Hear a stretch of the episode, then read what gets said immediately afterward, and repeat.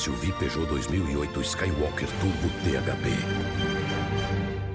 Tá rolando aí? Tá rolando aí? Tá rolando aí? Então tá rolando aqui. Sejam mais uma vez muito bem-vindos ao Papo de Garagem, terceira edição. E hoje um convidado extremamente especial. Eu vou conversar com Pedro Palhares, ele que é Country Manager na Movit. E aí, Pedro, como estamos por aí? E aí, tudo bem? Tudo, tudo certinho aqui pelo Rio de Janeiro, né? Tirando essa conclusão, mas tá tudo certo. Esse sentimento geral, assim, a, a distância no, nos separa, mas o bom pensamento nos une. É por essa linha que a gente vai começar começar o nosso papo de garagem.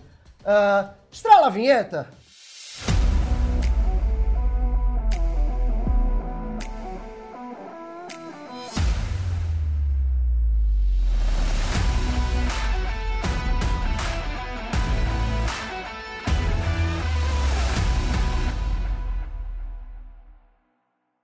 E Pedro, eu não sei se você já está por dentro como a gente funciona aqui no Papo de Garagem, mas o negócio é aqui, ó, mobilidade, papum. Então, na lata, o que é o conceito de Mobility as Service e como empresas como vocês fazem? Bom, mobilidade como serviço, né? Como você falou em inglês, né? Mobility as a Service, essa palavra linda, maravilhosa, né? Do inglês que normalmente eles falam de mass, né?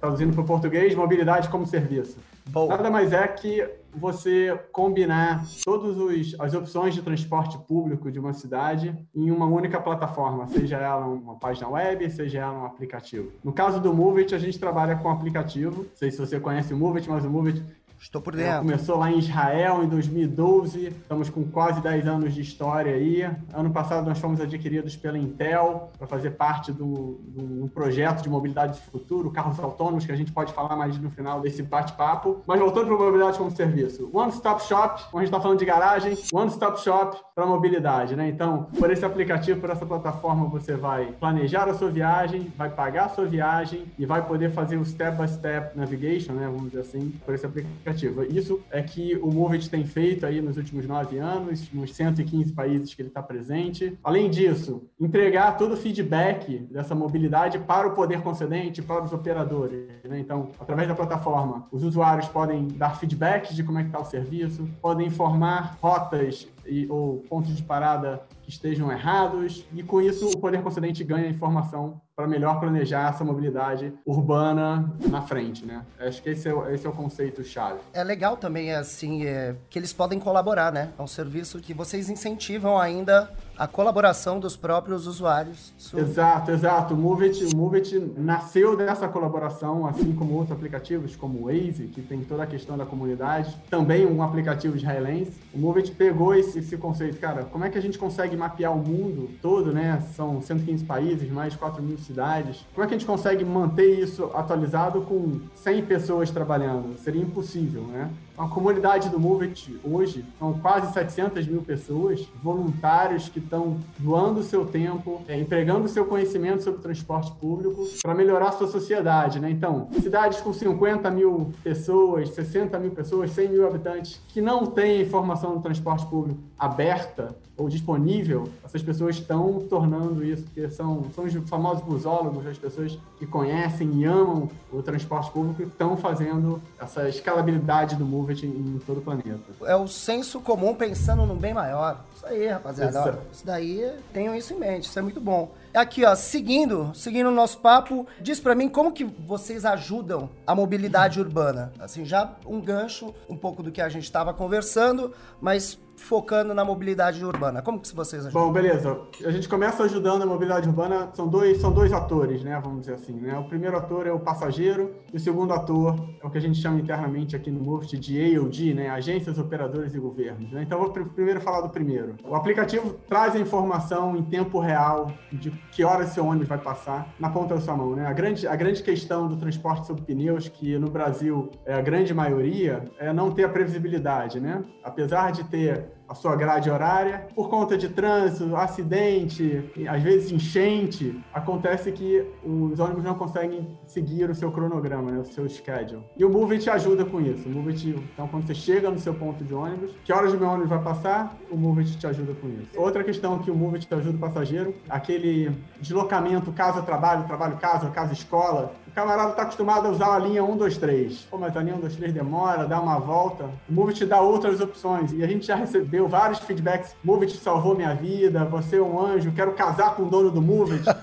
Porque... Se tiver disponível é, aí, ó, fica ligado aí. É, porque traz toda a informação de todos os modais para a palma da sua mão. Então, quando, quando você está acostumado só com uma, você fica, né? É, é rotina. Nós somos humanos, a gente gosta de rotina. Quando você tem uma nova oportunidade, você segue. Então, na parte do usuário é isso. Basicamente, é, é mostrar a informação em tempo real, quais os caminhos possíveis para ele chegar naquele local, toda a questão da integração de pagamentos dentro do aplicativo, a questão do feedback, alertas de serviço, né? Então, volta e meia, as operações da, dos transportes públicos elas sofrem alterações, ainda mais agora no período de pandemia que passou. Certamente. Muitas alterações, o aplicativo acaba te informando. Se você sempre usa a linha 123, você pode colocar a linha 123 como favorita, e sempre que tiver uma alteração, você vai receber aquela informação. Isso é na ponta do passageiro. Indo para a ponta dos operadores, agências e governos, o Movit tem um Big Data, né? um banco de dados que é constituído a cada dia pelo uso dos usuários do Movit nesse dia a dia. Eles vão gerando dados de movimentação de pessoas. Importante eu deixar claro que os dados do Movit são todos anônimos, agregados dentro das leis de proteção à privacidade de Israel, Europa Estados Unidos. Então a gente não consegue seguir um, um, um, usuário, né, ou aquela coisa de filme, né? Não tem isso. É uma maçaroca de dados que gera informação de como, quando e onde as pessoas estão andando, né? Então os governos para planejar o transporte público precisam fazer o que se chama matriz origem destino, que é uma, uma pesquisa que precisa ir a campo. Você tem que entrevistar 5% da população. É um negócio que demora um, dois anos para ficar pronto. Quando ficar pronto, ela já está velha, porque o padrão de mobilidade já mudou. Só para você ter uma ideia, São Paulo fez a última pesquisa em 2017, veio a Covid aí e mudou tudo. Então, home office agora já é uma realidade para um monte de, de pessoas. Pessoas pararam de, de, se locomover, a demanda caiu, né? as pessoas migraram para o interior para uma melhor qualidade de vida. E uma pesquisa tradicional, ela não pega isso da forma rápida. Já o banco de dados do Movit, Big Data do Movit, Instalando o dedo, a gente consegue criar uma matriz de China atualizada, um recorte de tempo que a gente quer, segmentando por regiões, por polígonos. Então, é isso que a gente está ajudando as cidades e os operadores ao redor do mundo. Uhul! Tá surfando na internet, não tá? Então não esquece de dar aquela curtida, compartilha e o Peteleco na Cineta para não perder nenhuma novidade do programa Mobilidade Estadão. Uma curiosidade que eu tinha, como que vocês ajudam é, as outras empresas e a própria gestão pública a desenvolver os seus produtos? Então agora dentro do, dos AUGs, vamos separar então empresas, Só operadores e, e, poder público. Né? Então, poder público a gente ajuda com essa questão do que a gente chama de, de MUMA internamente, né? Move It Urban Mobility Analytics, que é uma ferramenta de Big Data que traz todos esses insights. Né? Então, relatório de linhas, né? como é que está o carregamento dessa linha, onde é que ela começa a encher, onde é que ela está mais densa, onde é que as pessoas saltam, onde é que as pessoas fazem baldeação, como é que é o horário de pico do consumo dessa linha. Saudades baldeação. É, como, é, como, é, como é que estão as estações estações, né? Quais são as estações mais cheias? Então a gente tem todos esses relatórios, né? Que trazem essas informações que são subsídios para a equipe de planejamento dos governos olharem e falar assim, ó, pô, eu tô vendo que nessa área aqui da cidade tem muita gente e eles têm que andar dois, três quilômetros para chegar num ponto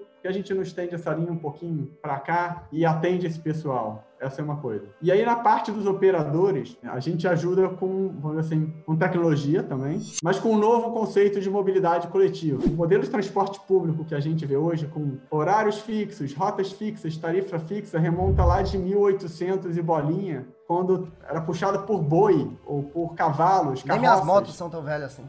Pois é. E aí depois veio o bonde, né? Depois os ônibus. E essa questão de horário fixo, tarifa fixa e itinerário fixo não funciona mais, né? Vis-a-vis a ascensão dos aplicativos de mobilidade individual que oferecem tarifas variáveis, itinerários variáveis, né? E a pessoa pode usar ele aonde quiser, quando quiser e para onde quiser. Então, desde de 2019, o Moves trabalha com uma tecnologia chamada transporte sob demanda para transporte público. Nada mais é que a gente juntar né, toda a demanda de uma determinada região e um algoritmo vai calcular qual é a oferta que eu preciso botar para atender aquelas pessoas naquela região num determinado espaço de tempo. Esse foi um produto que super deslanchou agora com a questão da Covid, né, no ano passado até hoje, porque os operadores começaram a ver que rotas fixas já não estava funcionando, a, de, a, receita deles caiu muito, o custo fixo continuava, né, porque ele tinha que manter aquela operação. E o transporte sob demanda não, ele é variável. Então, se eu preciso de 10 carros, ele coloca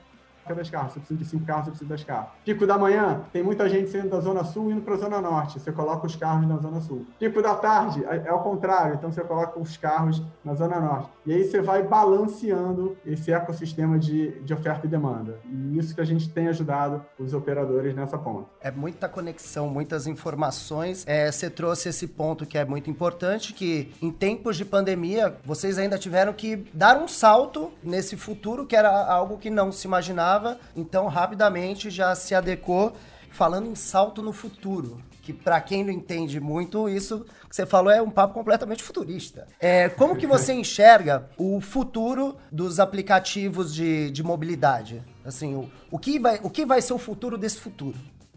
Bom, vamos, vamos, falar de dois aplicativos. Tá? O primeiro é o aplicativo individual. A gente tem aí vários aqui no Brasil, alguns parceiros até do Movement. O que vai acontecer é que esses, esses aplicativos, daqui a pouco, eles vão ter frotas de veículos autônomos, é, carros autônomos. Né? Então, vai sair da equação o motorista e vai entrar na equação uma coisa chamada inteligência artificial, câmeras, e aí vai mudar o economics, né? Desse serviço, porque hoje o motorista é 75% do custo, vamos dizer assim, né? Porque a plataforma normalmente fica com 25%. Então o preço desse serviço vai cair vai ficar mais acessível para outras pessoas, certo? E aí o transporte público vai sofrer com isso, porque ele continua lá, mesmo esquema de 100 anos atrás, itinerários fixos, rotas fixas, ele vai ter que se mexer. E eu acredito que ele vai migrar primeiro para um transporte coletivo sob demanda, para atender as massas. Né? Óbvio que sempre o, transporte público de alta demanda, trem, metrô, BRTs, os eixos principais de deslocamento de pessoas vão continuar existindo, mas aquele aquele transporte público de, de, bairro, ele vai sofrer bastante. E aí que entra o transporte coletivo sob demanda, que seria carregar mais pessoas no, numa cabeça do transporte individual. Em vez de carregar uma, duas, três, quatro, você vai carregar 16, 15, 20 pessoas é, numa viagem. Ao invés de transportar 40, 60 pessoas no, no ônibus. Então você vai reduzir o custo, vai melhorar a operação do operador. E aí, Vamos lá, então daqui a 10 anos acredito que o transporte coletivo vai também virar autônomo, que a tecnologia para os veículos já vai estar super estabelecida, super pronta, né? Dentro do grupo Intel a gente tem uma empresa chamada Mobileye que está liderando essa parte de câmeras e tecnologia. Depois vocês procurem aí no YouTube, tem um vídeo fantástico do carro dirigindo em Berlim, em Jerusalém sozinho, uma confusão, pessoa atravessando no meio da rua, carro de polícia, pessoal estacionando e o carro negociando ultrapassagem, negociando dobrar à esquerda sem sinal. Então, bem legal, vale a pena ver que esse, acho que esse é o futuro. A gente está nessa, né? Transporte autônomo para carro particular e transporte individual, transporte sob demanda para o transporte coletivo. Sensacional. Tu falou 10 aninhos, hein? Tá anotado aqui, ó. 10 marca aninhos. aí, marca aí. Vamos, vamos marcar um, um bate-papo de garagem. Beleza. O, o, o, Zoom 3.0 no futuro. Pra, aqui, ó. Anotar 10 aninhos. 10 aninhos. Anota aí, vamos anotar aqui na minha comigo. agenda. Muito legal, assim, tudo que você trouxe até agora. Vai acabar logo mais, só que antes de ir embora, eu queria, queria um recado para quem está nos assistindo agora. Pessoal, aquele de sempre, né? Compartilhar, curtir, toque o sininho e vem com a gente. E antes da gente ir embora, um recado do Pedro aí. Pedro, o que, que você deixa pra gente desse, desse papo Bom, todo? Eu, eu sou da geração que o meu sonho era ter carro com 18 anos. Não sei se você é da geração também, né? Então, é, eu não vou falar senão entra a idade aqui, hein? Então, meu pai falou assim, ó, quando você fizer 18 anos, eu te dou um carro, você entra pra, facu você entra pra faculdade, eu te dou um carro. Zero quilômetro, né? Na época, né? Zero km. Zero... Só que antes disso, eu, sou, eu, sou, eu fui piloto de carro aqui no Rio de Janeiro, eu sou campeão carioca aqui do Rio de Janeiro de automobilismo então, com 16 anos eu já dirigia, né? Então, gasolina tá no meu sangue. Agora, os meus sobrinhos, eu tenho um sobrinho de 18 anos que ele não quer saber de carro. Ele quer saber de Uber, né?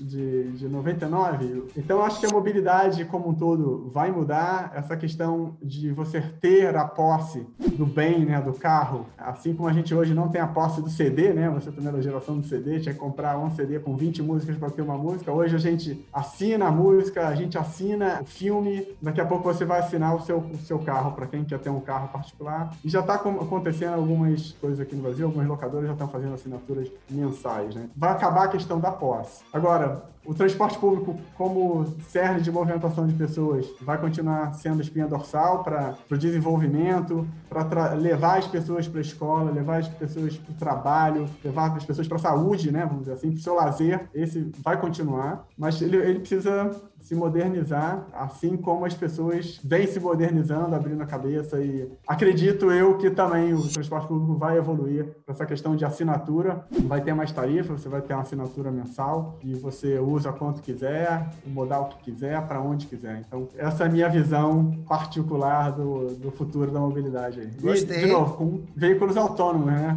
Sim. Daqui a 10 anos, 2031. Sim, gostei, tem o seu número anotado, se precisar. Fechado. Estarei conectando mais uma vez para tirar essas dúvidas. Brigadaço pelo seu tempo, o papo foi muito maneiro. Quer deixar um recado pro pessoal de casa que curte o programa? Manda um salve pro pessoal que, que nos assiste ah, e ah, não, dá, dá aquela apoiada. Assim, né? dá, dá o like aí, né? Divulga pros amigos, dá, dá o likezinho aí, galera, se inscreve no canal e vamos que vamos.